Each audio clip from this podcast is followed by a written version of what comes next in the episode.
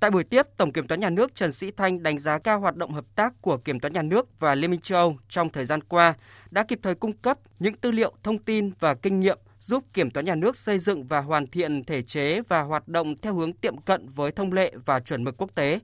Đề xuất các hoạt động hợp tác cụ thể trong thời gian tới, Tổng Kiểm toán Nhà nước mong muốn nhận được sự hỗ trợ và ủng hộ của Liên minh châu Âu như hỗ trợ đào tạo các lĩnh vực kiểm toán mới như kiểm toán công nghệ thông tin, kiểm toán hoạt động, kiểm toán nợ công, kiểm toán tài nguyên khoáng sản, kiểm toán môi trường, hỗ trợ sửa đổi bổ sung hoàn thiện hệ thống chuẩn mực kiểm toán nhà nước, hồ sơ mẫu biểu kiểm toán, hướng dẫn kiểm toán dựa trên trọng yếu rủi ro, kiểm toán hoạt động, kiểm toán chuyên đề, kiểm toán công nghệ thông tin, kiểm toán môi trường phù hợp với thông lệ chuẩn mực quốc tế và thực tiễn hoạt động của kiểm toán nhà nước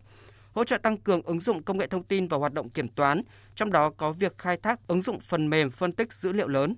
Theo chương trình hợp tác giai đoạn 2021-2024, Liên minh châu Âu thống nhất cung cấp một khoản viện trợ không hoàn lại trị giá 210 triệu euro cho Việt Nam.